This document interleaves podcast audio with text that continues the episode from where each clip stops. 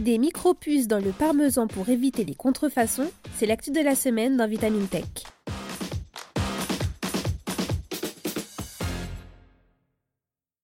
Les vêtements, les appareils électroniques ou encore les cosmétiques ne seraient pas les seuls articles à être victimes de contrefaçons, les aliments en feraient également les frais. Si certains artisans répondent à des normes garantissant la qualité de leurs produits, d'autres reproduisant leur création jouissent de la renommée de ces denrées sans pour autant respecter ces règles strictes d'élaboration expliquant leur moindre coût. Pour mettre un terme à cette pratique, des producteurs de fromage auraient trouvé la solution pour différencier les produits authentiques des contrefaits.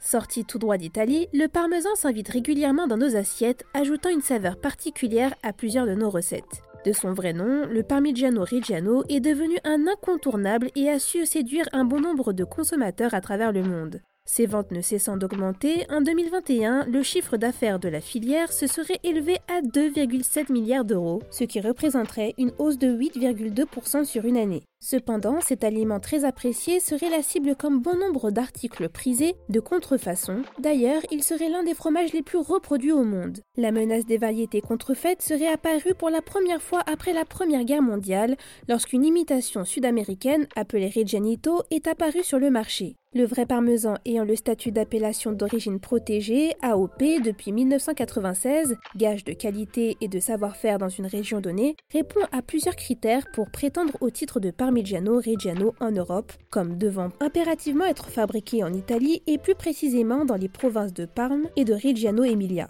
Pourtant, une grande quantité de ces parmesans ne répondant pas à ces indications circulerait dans les étals de nombreux magasins à moindre coût et serait autant consommés que les véritables productions, ce qui serait particulièrement le cas en dehors de l'Union européenne où les AOP ne sont pas reconnus juridiquement. Pour stopper ces agissements, les producteurs de fromage via le consortium Parmigiano Reggiano ont décidé de s'aider d'une nouvelle technologie pour contrôler la traçabilité de leurs produits et ainsi affirmer ou non leur authenticité en insérant une micropuce au sein de 100 000 meules de parmesan. Développée par la société Peachip, localisée à Chicago aux États-Unis, cette puce électronique de la taille d'un grain de sel serait fabriquée en silicium, ce qui la rendrait comestible d'après ces derniers. Elle fonctionnerait comme une étiquette alimentaire durable et scannable qui permettrait aux consommateurs de retrouver l'origine de leurs produits. Directement incorporée dans un QR code inscrit sur la meule, elle fonctionnerait d'après l'entreprise américaine comme une minuscule encre numérique pour les articles physiques.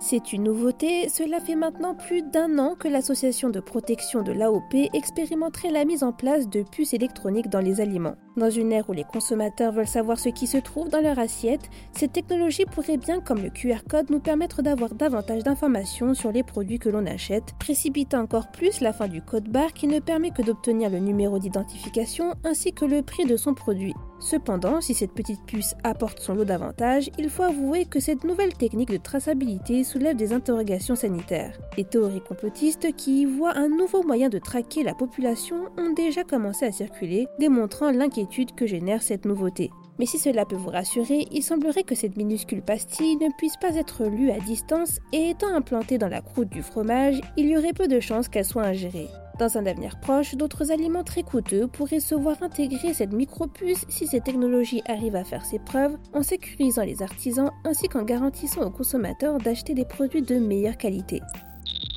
C'est tout pour cet épisode de Vitamine Tech. Pour ne pas manquer nos futurs épisodes, pensez à vous abonner dès à présent à ce podcast et si vous le pouvez, laissez-nous une note et un commentaire. Cette semaine, je vous invite à découvrir notre dernier épisode de Bête de science dans lequel Agatha Liévin-Bazin vous dévoile une facette peu connue d'un illustre animal réputé pour être l'un des plus grands prédateurs au monde, le crocodile du Nil. Pour le reste, je vous souhaite une excellente journée ou une très bonne soirée et je vous dis à la semaine prochaine dans Vitamine Tech.